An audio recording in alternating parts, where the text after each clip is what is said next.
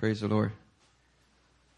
All right. So, uh, as I mentioned earlier, uh, we have um, over 20 people that are taking the membership class today uh, from the Itaewon campus. Uh, where are all the Itaewon people at? Where, raise their hands for us. All right. We're we're just we're just so happy and glad that you guys are uh, able to join us for today's service, and also uh, that you are taking this step to take the class. And uh, we look forward to seeing many of you uh, join the family here at New Philadelphia Church. Um, let's look at Galatians chapter six here, and uh, let's look at verse six, chapter six, verse six.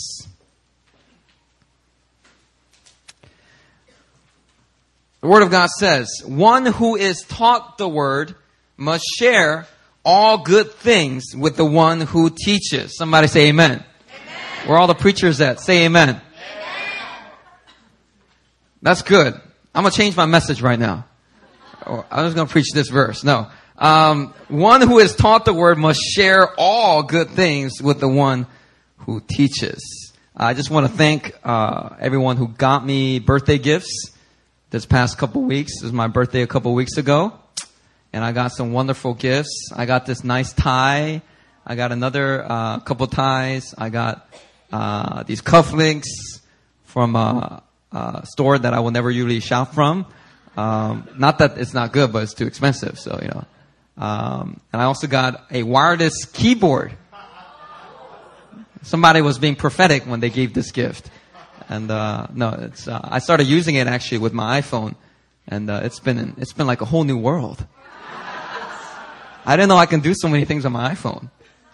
Yeah, but uh, anyway, uh, uh, there's a group of people uh, that my wife helped organize. They got me an iPad too. I didn't get it yet because it's kind of back back ordered, and um, I'm uh, expecting to see it when Pastor Benjamin uh, comes off the airplane on Tuesday night. I'm going to be very happy to see Pastor Benjamin. Very happy to see Alethea, little Alethea, but uh, I'm also going to be happy to see the iPad too. No, but uh, no, thank you for those in the house that really, uh, you know how to speak my language, and uh, you really show me a lot of love. So I just want to thank everybody who shared these good things with me uh, here, uh, a person who preaches and teaches the Word of God. Uh, let's move on to verse 7 and 8. And I'm going to just kind of focus in on 7 and 8 as a launching pad for the message I have for you today. Verse 7 and 8. It says, Do not be deceived. God is not mocked. For whatever one sows, that will he also reap. For the one who sows to his own flesh will from the flesh reap corruption. But the one who sows to the Spirit will from the Spirit reap eternal life. Everyone say amen. amen. Do not be deceived because God is not mocked. For whatever one sows, one reaps. Um, you know, you can learn a lot about the spiritual life by studying farmers. Because farmers have this great insight about sowing and reaping. When a farmer goes out and plants apple seeds, that farmer waters that apple seed, takes care of the soil around that apple seed, is concerned about the weather for that apple seed. Why? Because after that farmer plants an apple seed, that farmer expects an apple tree. Not many farmers will plant apple seeds and expect cornfields. Doesn't take a good farmer to have that kind of sense. You can learn a lot from watching a farmer because they, they really understand this. They don't just know it as knowledge, but they really have experienced it. And so when they farm, I mean, they farm. And when they scatter seed, they don't just scatter a couple seeds, they scatter seeds. And they, they're able to like harvest incredible amounts of apples and corn and and olives and whatever other things that farmers farm. How many of you guys grew up on a farm? All right. God bless you, Rona. I think you're the only one in here. so Rona understands a little bit more than we do about the sowing and reaping principle. Sowing and reaping, sowing and reaping. It's so simple, right? Some people uh, would uh, they try to call this karma. All right, karma is a imitation of this biblical principle of sowing and reaping. Right? You shouldn't use the word karma because we're not we're not Hindus, we're not Buddhists. All right, but there is a very similar thing at work all around us. Whatever you sow, you reap. Like if you're driving down the street and somebody cuts, uh, or you cut somebody else off and you're rude about it, right? I guarantee you that a little bit later, someone else is going to cut you off. And the moment you start getting angry, you should feel stupid because you just cut somebody else off in the same way. Right? Because whatever you sow, you reap. And I'm not just talking, I'm not talking about karma. I'm talking about the biblical principle of sowing and reaping. It's real. It's real. If you have children and you sow into your children very little bit of time, very little loving words, uh, you sow into them a lot of whippings, a lot of chansori, a lot of yelling, but very few words of love, you're going to reap from that child later on. I mean, there, there's no way that child is going to like take that around and be like, I'm going to still love and honor my parents. Like they're, they're going to want to rebel. They're going to feel estranged because whatever you sow, you're going to reap. And this sowing and reaping principle, it applies to our spiritual walk. And one area of our spiritual walk that Christians, they just don't seem to get it about the sowing and reaping principle is in the area of commitment to a local church.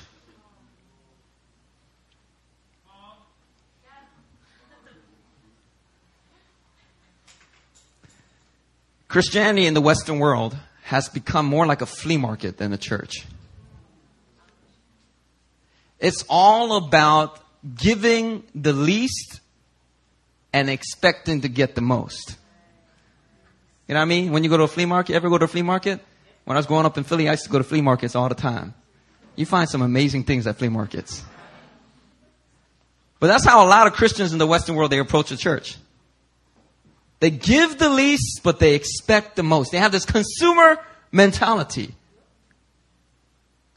And this cheap consumer mentality, in the light of today's word, it doesn't make any sense. Because you gotta understand that when it comes to commitment to a local church, whatever you sow, you reap. But a lot of people, they seem to sow very little. They sow very little attendance. They sow in very little tithing. They sow in just a little bit of prayer. They sow in just a little bit of uh, offerings and service. And then they turn around and then they expect the church to give them the most. They expect the church to give them a whole lot back, even though they're sowing in just a whole little bit. And what we need to understand from this word here of the sowing and reaping principle is if you sow in just a little bit, you need to understand that you're going to reap just a little bit. Now, some of you may get your wheels turning and you might want to bring up the uh, issue of grace. Well, I thought grace is all about contributing nothing and getting everything.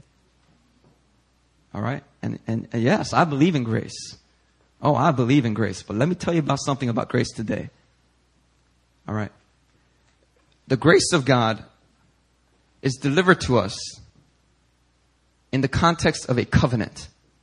The grace of God always comes to us in covenant. Covenant is a form of relationship that is filled with commitment. Covenant is like a relationship that is like supercharged with commitment. That's what a covenant is. And when God gives us His grace, now, when it comes to His grace for salvation, this is where predestination helps, right? It's completely a gift of God. That's what Paul is arguing in Ephesians chapter 2. We are saved by grace through faith. It is the gift of God, not as a result of works that anyone should boast. I mean, really, there's nothing we can contribute when it comes to our justification, our, our salvation onto heaven. There's nothing we can contribute to that. But once you are in the kingdom and you're now a new creation, You, what, one thing you need to understand about grace is you need to understand that grace always comes in the, in, in, the, in the form of covenant. It always comes in the context of covenant.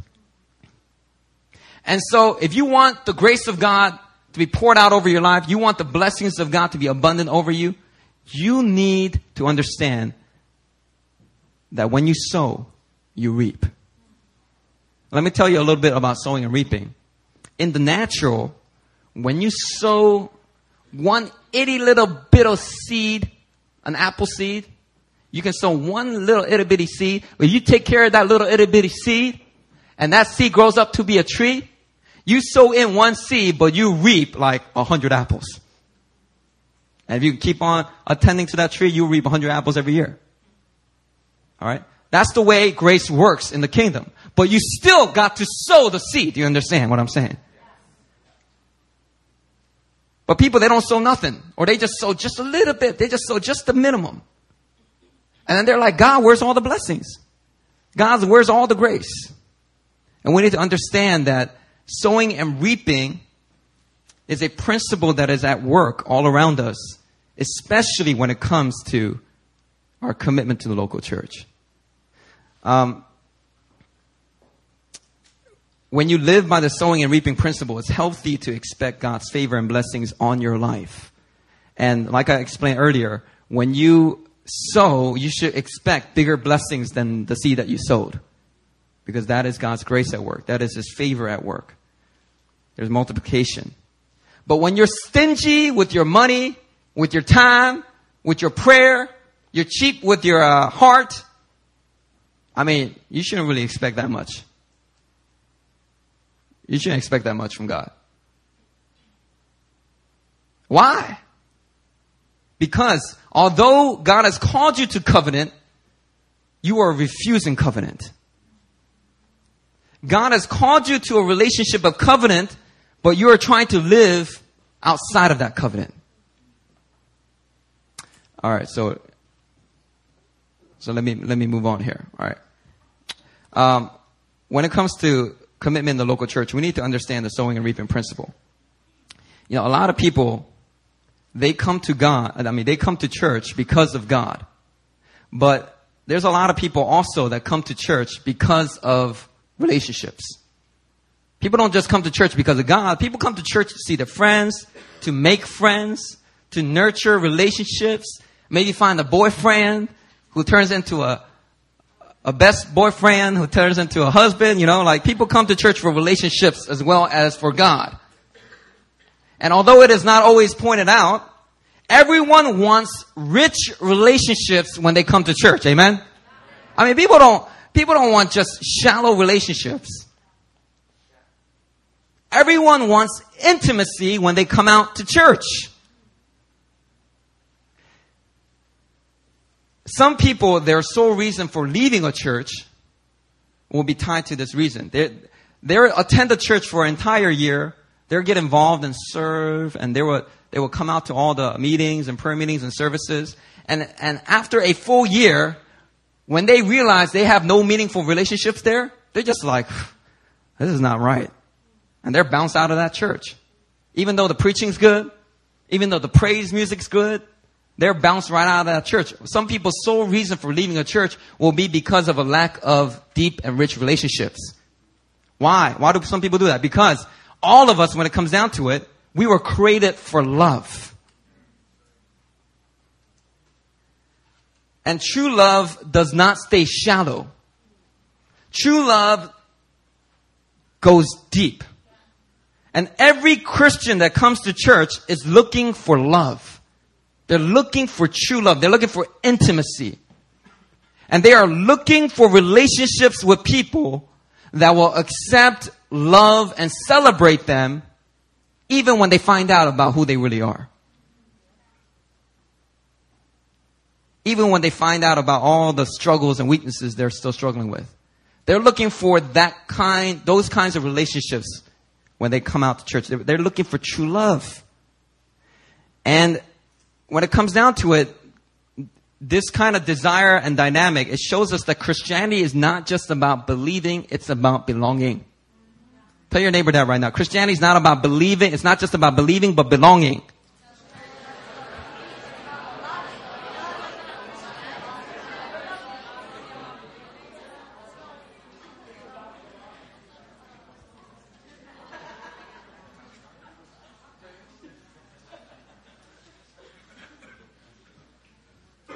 If you believe, then you belong. You belong in the house of God. You belong to the family of God. Right? In our, in our passage today, in the verse 10, it says, Then, as we have opportunity, let us do good to everyone, and especially those who are of the household of faith. Some translations, those who are of the family of God. That's why Christians, they like to say, hey brother, hey sister, hey bro. Why? Because we are part of one big happy family. Amen? We're a family here.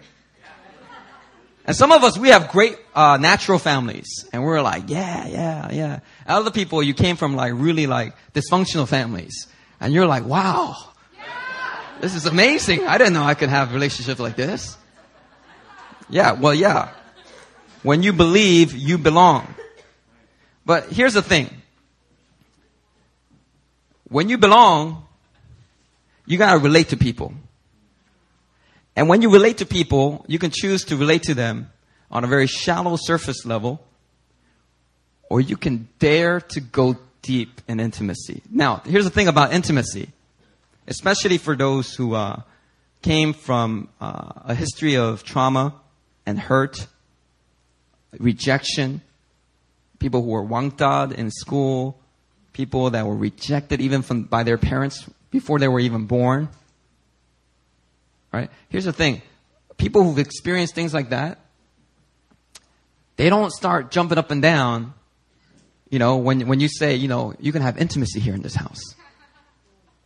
You know why? It's because they're scared of being hurt, rejected, wounded all over again. And so the best way that they manage their relationship is to keep people at a distance. And they think, you know what? I know I'm missing out on intimacy, but you know what else I'm missing out on? Is all the hurt. Is all the wounds. And I, I'd rather do without it. Thank you very much. And that's really sad. That's really sad because if you're missing out on intimate, close relationships with people in the body of Christ, I mean, you're missing out on a huge part of the Christian walk. In fact, you will miss out on a huge part of your Christian maturity. Because the way God's designed this whole spiritual walk to work, it only works and it only grows when you're in community. Show me a very independent Christian that's very, very on fire and reading the Bible and praying all the time, and I will show you an immature Christian. That person can be deceived into thinking, I know all about the Bible. I know all about these prophetic wisdoms. I'm moving in all these miraculous gifts. But the Bible says you got all those things. You got the faith to move mountains. You got, you, you can interpret tongues and you can prophesy. But if you don't have love, you're nothing. You're just a big old clanging cymbal. You're missing out on love. You're missing out on a huge part of the Christian walk. And you know, when in 1 Corinthians 13, when Paul talks about love, What's he talking about there? Is he talking about your love for God? Right? He mostly has in mind, he's trying to correct and rebuke and establish the Corinth church in love relationships with each other. Because they had a perverted form of love there. They had a very disorder, they didn't really emphasize love. They were all crazy about the all the supernatural charismata, all the supernatural manifestations. They were crazy about that. They celebrated that, but they didn't know how to relate to each other. So that whole chapter is about love in relationship with your fellow man, with the body of Christ.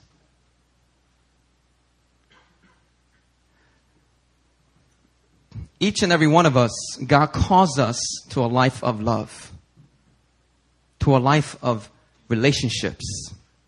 And by the way, some people, they like to just keep two or three people very, very close, and then they distance themselves from anybody else. You know people like that? We call them, sometimes we call them stuck up. We call, oh, she thinks she, oh, all right, whatever. I don't need you, you know. But there's people like that, right? You know, and that's also another form, that's a defense mechanism. Because you know what? If, if a person is like that, and they're not choosing friends of wisdom, but they're choosing friends out of fear, and they're only keeping those two or three friends close because they're, they, they don't want anyone else in because they're afraid of getting hurt from past hurts they experienced. I want to make them a leader at this church. Because their hospitality will suck. I'd be like, hey, we, we, are, we, we want to uh, go, go out on, uh, we, we want to just welcome the newcomers. Can you help go in the back and welcome newcomers? And you know, they're welcome newcomers, but they'll do it with a wall. You know, but hey, how are you? My name's John. Nice to meet you. How are you? Whoa, whoa, whoa, what you telling me all about? I don't need to know all that. All right? Uh, fine, it's okay.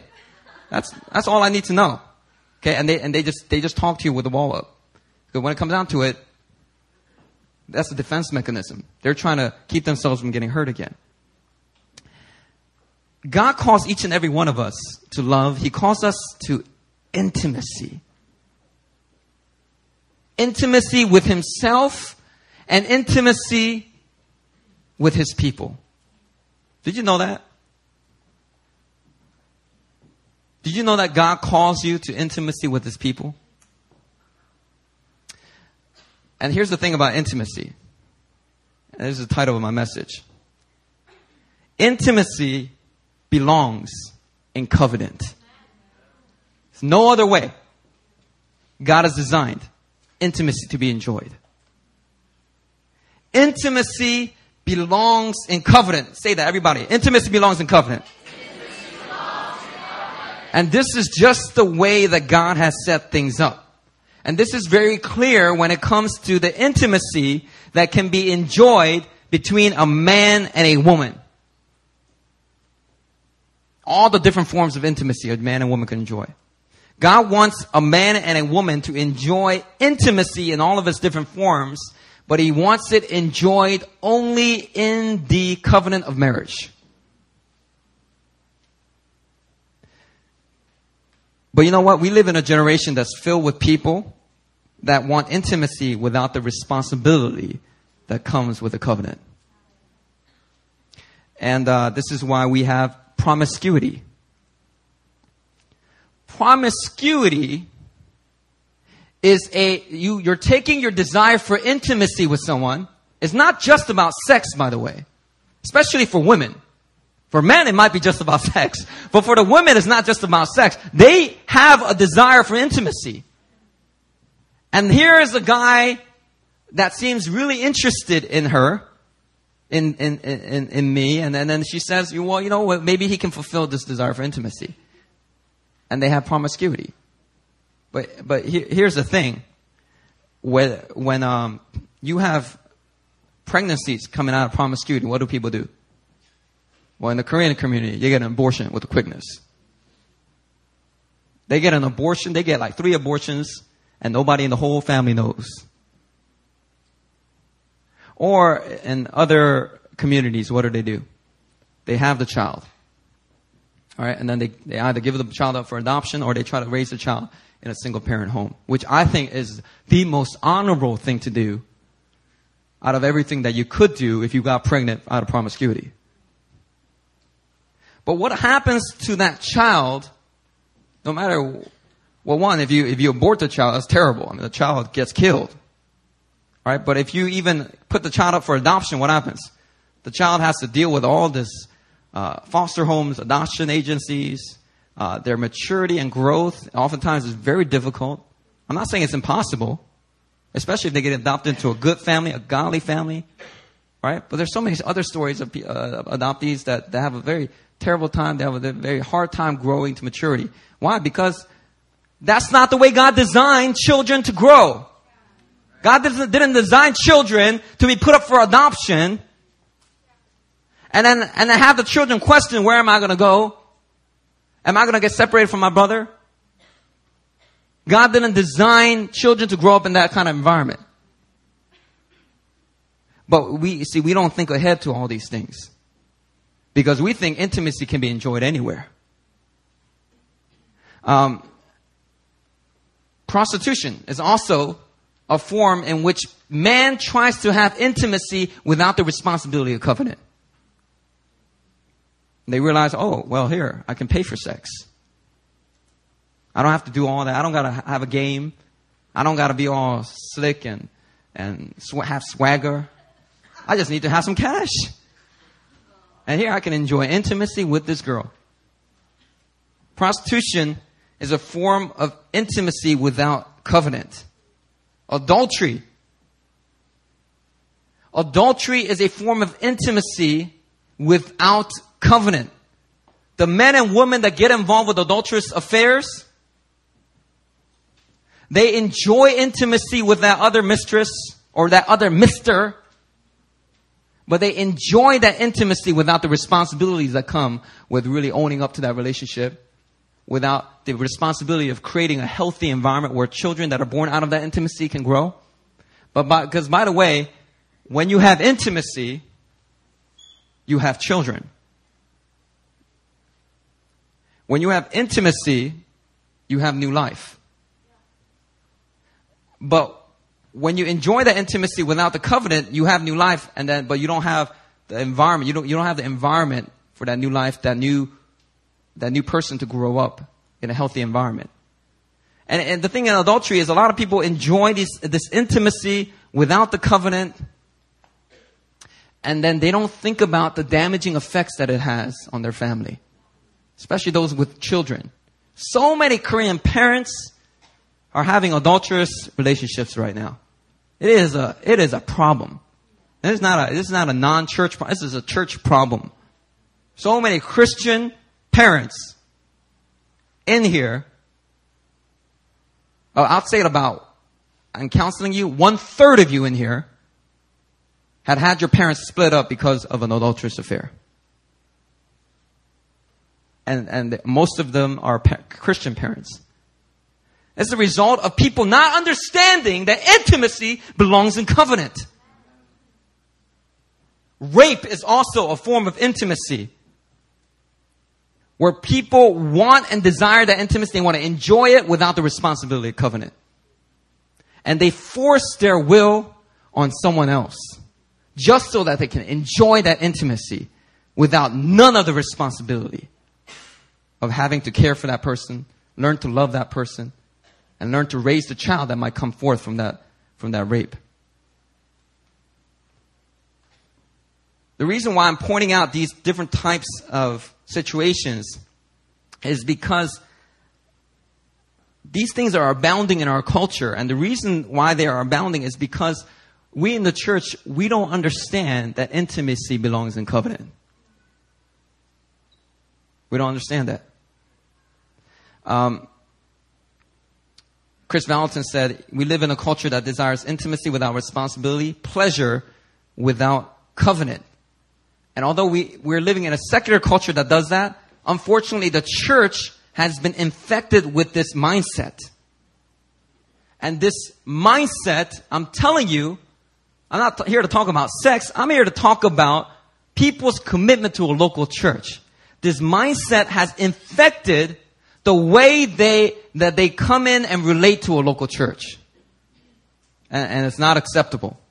And today through my preaching, I just want to just destroy all of these wrong mindsets, these unbiblical mindsets. Let me begin by saying this. If you want true and lasting change in your spiritual walk, you need a relationship with God and His people. Can somebody say amen to that?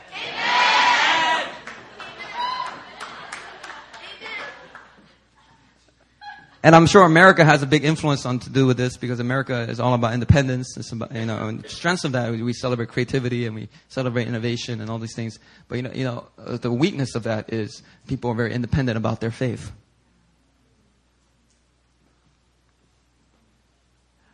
And they believe the key to growing in their spiritual walk is just to have a relationship with the Lord. But they're missing a big piece. Mm, when you get born again, that's just the beginning of a new life in Christ, right? You're a new creation. And just as a, when a natural baby is born into the world, and that na- natural baby is in great need of care and nurture of a loving family for that baby to grow into a mature, healthy adult, in the same way, God intended His children, when they are born again, He intended his children to come into a family, come into a family, a, a community, a, a place where they are surrounded with nurture and care of loving spiritual fathers, mothers, brothers, and sisters that can help them to grow into full maturity.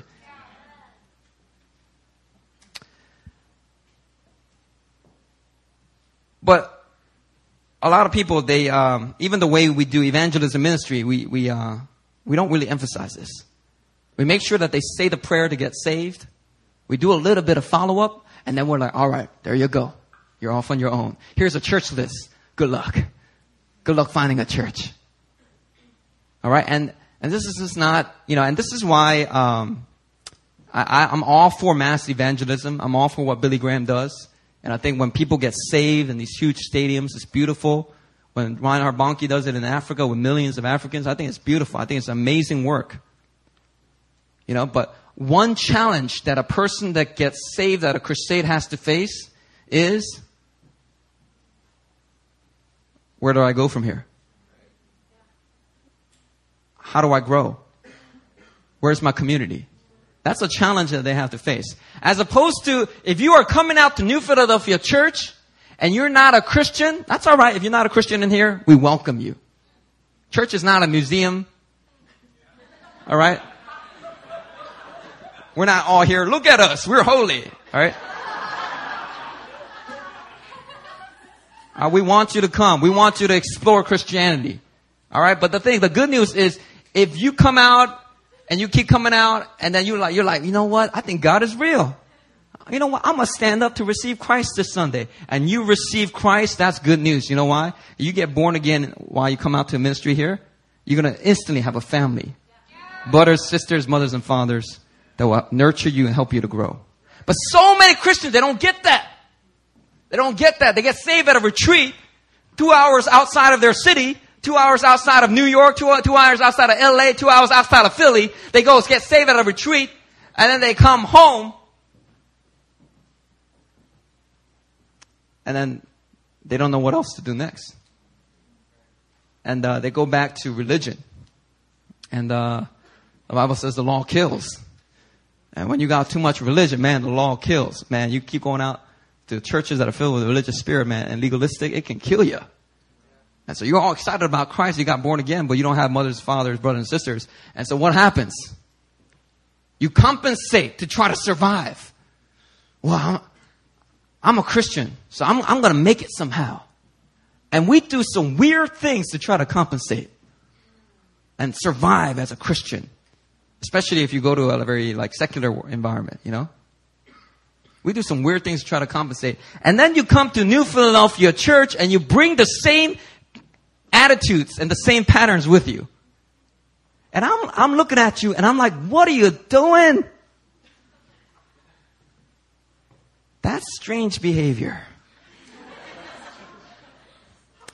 Look, I don't know what your Christian experience has been like. But you know what? I may apologize on behalf of all the pastors that didn't quite get it, or they did get it, but you had a spirit rebelling on you and you didn't want to get it. Whatever the instance may have been, Look, this is a new day. You come into this community. We want to nurture you to full maturity and health. If you want intimacy with God and His people, you got to understand that intimacy belongs in covenant. And you got to get your commitment straight. You know, if, if today it's kind of packed in here, if next week we have 500 people, more than three times the amount of people in attendance, I will be a pretty happy man. I'll be like, wow, this is amazing. Look at all these people. Right? But five months later, I will not be such a happy man. You know why? Well, it will, it will depend on how those new people respond. But typically what we've seen new people, how new people, they, they have this orphan spirit all over them. And so they come out they worship. They're like, this is great. God is alive here. You guys are on fire. This is great. And then when you start to relate to them, they're like, hey, back off. Uh, so what was your family background? Like, hey, don't talk about my family. Can we meet up this week? Hey, why do you want to meet up? You want to join a small group? I have my own small group. I don't know, like people, they get excited and then they push you away. Because when it comes down to it, the spirit of sonship uh, is, is missing in the church. It's, it's a fatherless generation. That I mean, and you know what? I applaud our generation for getting through it. Because a lot of it wasn't our fault. Can I just say that? And being a person that grew up in church without strong spiritual fathers, I had a lot of teachers. Teachers are great. I love teachers. But we need teachers to come up alongside of people with a fatherly heart. We need teachers to do teaching with a fatherly heart, a pastoral heart. But you know what? I, I didn't have that. And I, I just, I just want to commend all y'all for getting through it. But the good news is, it's not going to continue that way anymore. Because God is restoring spiritual fathers and He's releasing the spirit of sonship.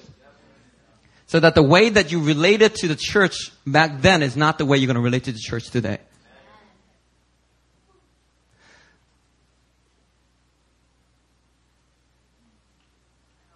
If you want intimacy with God, you want intimacy with His people, you want spiritual growth, you gotta get your commitment with the local church straight. And it all begins with water baptism. If you've not been water baptized, you need to get water baptized. It's a commandment of the Lord.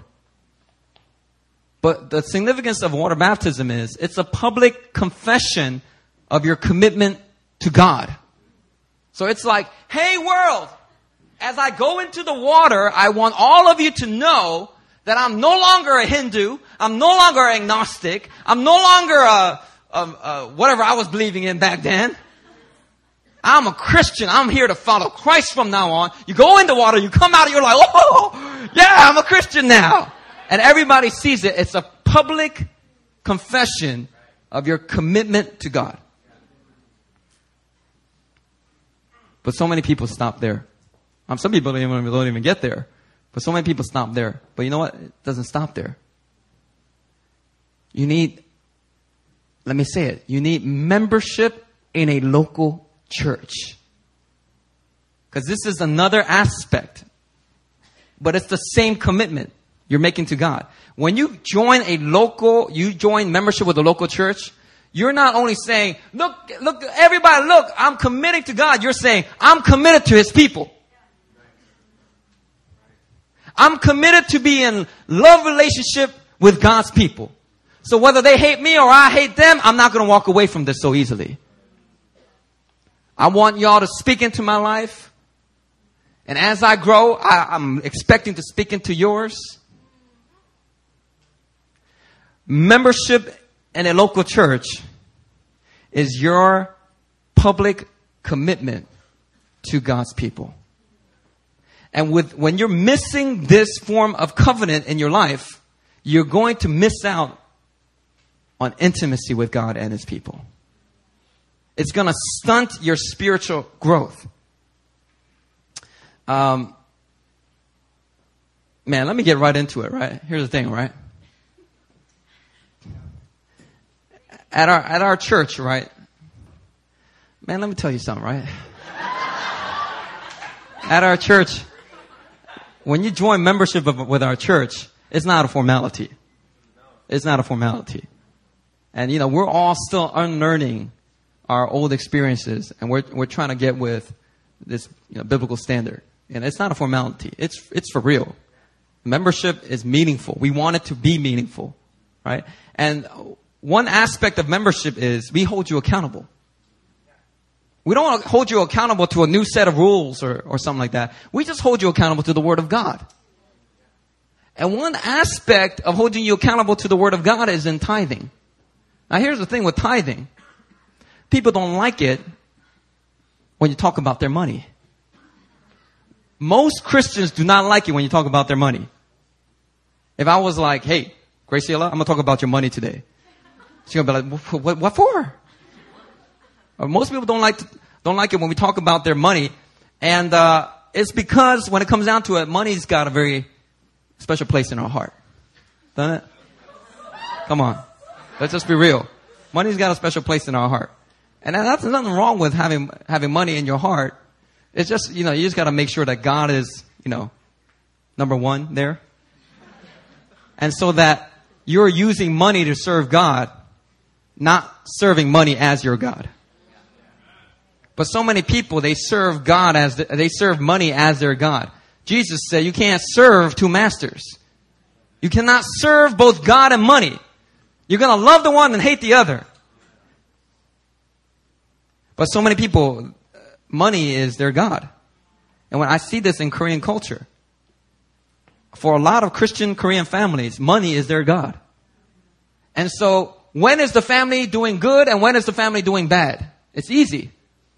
When they're doing financial hard, when they're going through financial hardship, the family's doing bad. The relationships are all in shambles. But when the finances are doing good, everybody's hugging and happy and, and eating and going to really expensive buffets. This is how Korean, Korean families are. If you're not Korean, let me tell you, this is what's happening in Korean families. And it is a doggone shame. It ain't biblical at all. And when it comes, when you join membership with our church, we, we keep uh, track of your tithing. If you didn't know, you're going to find out today in membership class. All right. We keep track of your tithing. So what do we do on your membership covenant? There's this covenant you sign at the end of membership class. If you desire. Okay, cause I ain't gonna, I ain't forcing nobody to join membership today. I'm gonna present it, and I'm gonna be prayerful, and I'm gonna be like, I, hope that you will sign it and join membership with our church. Alright, but on that covenant, when you sign, there's a space you put your money. How much income I'm making in, each year. And when, when people see that, they, they get really angry. And I, and I go, okay, all right. It's okay. You don't have to, and I, will announce it. You don't have to sign it today. And people will be like, all right, okay, I'm not going to sign it today. but my neighbor's signing it, but I'm not. Oh, that's going to look weird. She's going to think I'm, I'm like, not a Christian or something. You know, people get like, you know, all, all crazy. I'm like, hey, it's all right. It's all right. It's normal. You can take your time if you want. Now, but the funny thing is not that part. The funny thing is people sign it and then they don't seem to really understand that we actually keep track of your tithing. Not for the sake of being legalistic, but just simply to hold you accountable to your commitment. Because by the way, we don't need your money here at church, but we also need your money. you know what I mean? Like, we don't really need it, but we need it. And a lot of people will ask, you know, why do you gotta keep track of this? Look, just trust me. Trust me, I'm gonna do it. Why do we, why? Because, you know why? Because a lot of, like I said earlier, a lot of people have money in their heart. And they say one thing and then they do another. And And we just hold you accountable to live by the Word of God because we believe when you live by the Word of God, that is the greatest place of blessing. That's the greatest place where you can succeed and prosper in God's perfect will for your life. But you know what? The way a lot of people treat tithing, whether they're in a local uh, membership with a local church or not, you know the way they treat tithing? They treat it like child support. Let me just be real. I got this revelation the other day, right? Or this morning, actually. I got this revelation. I was thinking through. They, they treat tithing like child support. They, they send it, they give it, but they give it so reluctantly. Like a, a, a father of a child, of a child that they didn't really want. A father who is not in covenant with that woman, the mother of the child and they, ah, man, all right, here you go. And, or, or they treat it like child support because they're late on their payments all the time. They're like, that doesn't matter. God understands. They're tithe like two, three months later. Just like a, a, fa- a, a father might do for their child support. Or they give, but they don't give the amount they're supposed to give or they just throw whatever money is lying around in their pocket. And meanwhile, they're out there spending all their cash on bars and strip clubs I mean, I'm, I'm talking about like a natural father that might have a child. They, spend it all on nice cars and all this stuff. But then when you ask them to pay child support, they get all upset. They want to fight you tooth and nail. But isn't that what a lot of Christians do with tithing? It's what you're supposed to give, but they give it so reluctantly. And they try to do everything they can to give it late, to give it not the right amount. And then they get upset when you want to take away their visiting rights. All right, all right, the revelation worked for me when I when I thought about it. You know what I mean? What do you mean I'm not a member of New Philly anymore? Well, yeah, I mean, you made a commitment and you're not following through on the commitment. So I think uh, we need to face the music here. All right. I hate to say it, but you know, you know, you've made a decision. You've behaved your way off of membership with our church. I'm not making a decision today. You made a decision over the last three months. And I'm just confronting you of your decision.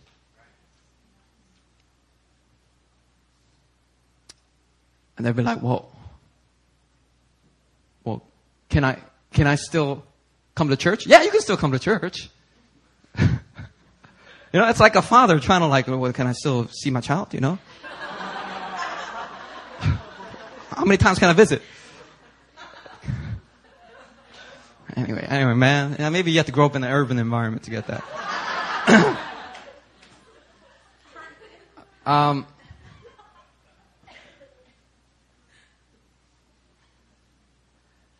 you know, uh, here in this house, um, there are brothers and sisters, but there's although there's other relationships in the family of God, like mothers and fathers, and uh, God has appointed me as the pastor of this house, as a spiritual father here to this congregation, right?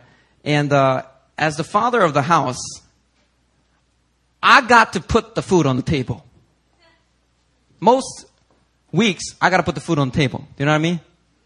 And do you know what it takes to put food on the table? I don't think you understand. Right? How much time I got to spend in prayer? How many times, how many nights sometimes I gotta stay up? How much I gotta study the Word of God, study commentaries, try to get it straight, get it right, to bring home and put food on the table. I got to invest like a natural father has to invest. I got to work to put food on the house, food on the table. And on top of that, I got to work to give you a balanced meal. I don't know if I've been doing that very good recently.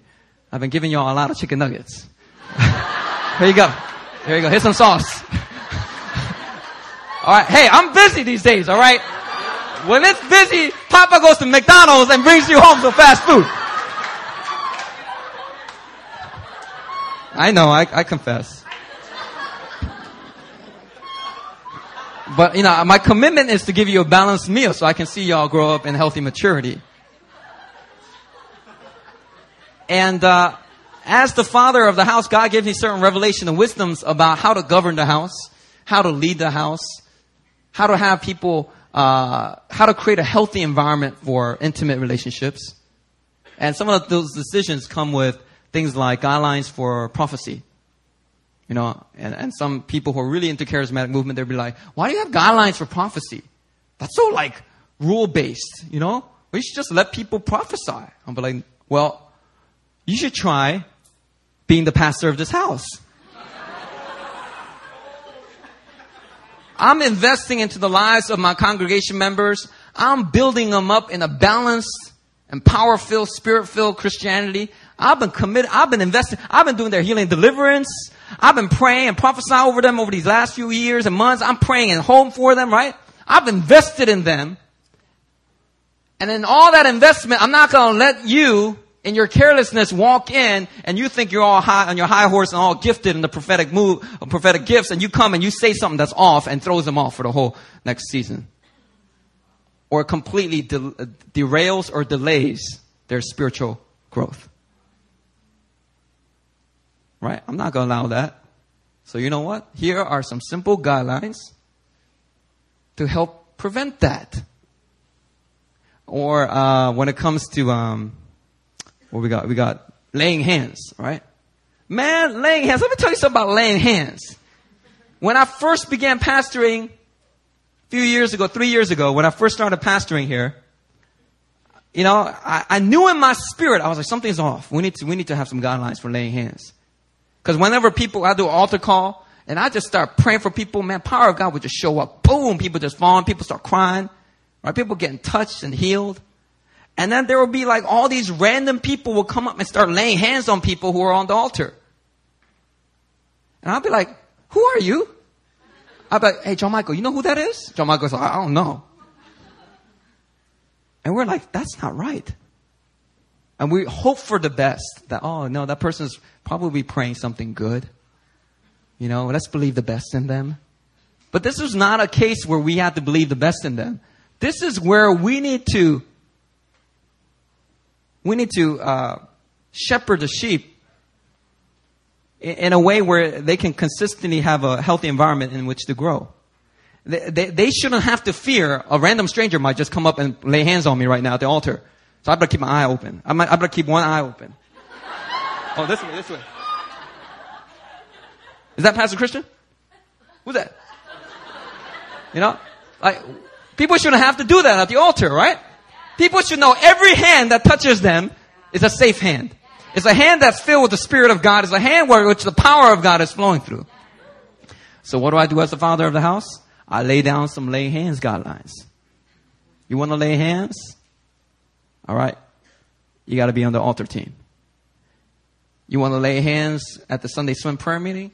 You got to ask people before you just go ahead and try to impart something. Because the thing is, the Bible says, do not be hasty in the laying on of hands. That's because there's a lot of power that occultic practitioners have when they lay hands.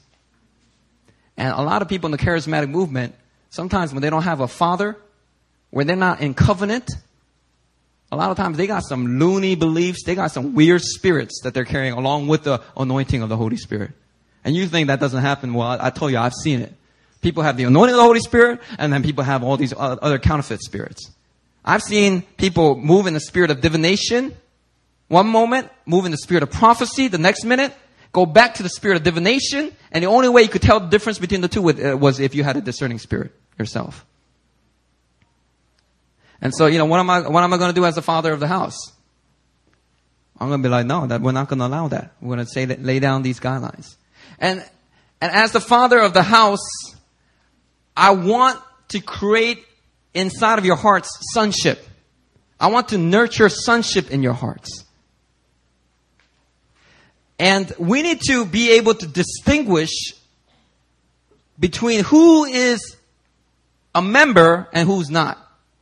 And you might be like, well, that doesn't seem fair for the people that don't, uh, that aren't members. No, no, you're wrong. Okay. The apostle Paul, if you read his letters, apostle Paul had a very clear concept of in or out. Like Heidi Klum says, right? You're either in or you're out. Apostle Paul had a very clear concept of who's in and who's out. Because sometimes people that are in all right, if they are not repenting, if they're misbehaving, guess what? Paul's like, uh, hand that man over to Satan. Paul, what does that mean?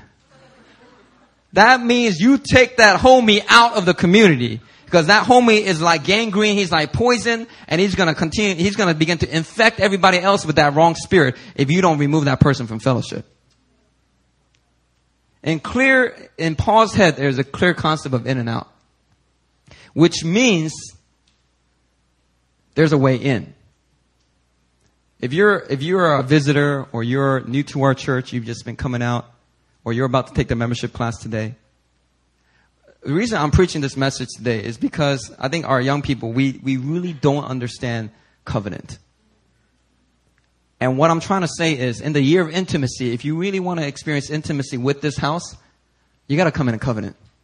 I'm not saying you can't enjoy some blessings and get blessed and enjoy some fellowship here and there. But if you really want intimacy with the people of this house, you better be in covenant. Because we're not looking for um, spiritual one night stands.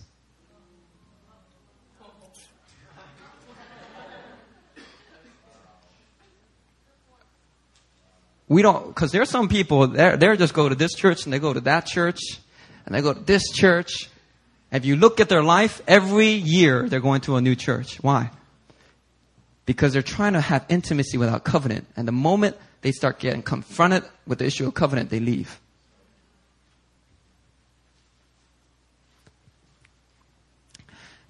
The standard of this house is you got to be in covenant if you really want intimacy here.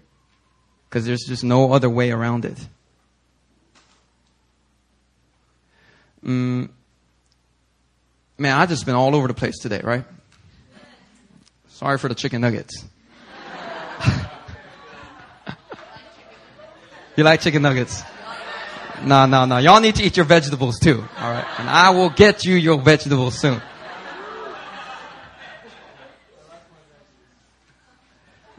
And I'm just going to close with this, right? God really wants you to have intimacy with his people. But let me just talk about, in closing, how much God wants intimacy with you. God wants intimacy with you. And like I said, intimacy belongs in covenant. And so God understanding this, He's like, I want to have intimate, deep love relationship with my people. He said, well, there's only one way. I got to establish a covenant. So in order for God to establish a covenant by which you can experience intimacy with Him, you know what He did? He sent His only, one and only Son into the world to shed His blood and to die on the cross, that by his blood, by his death, a covenant can be established between a holy God and a sinful people.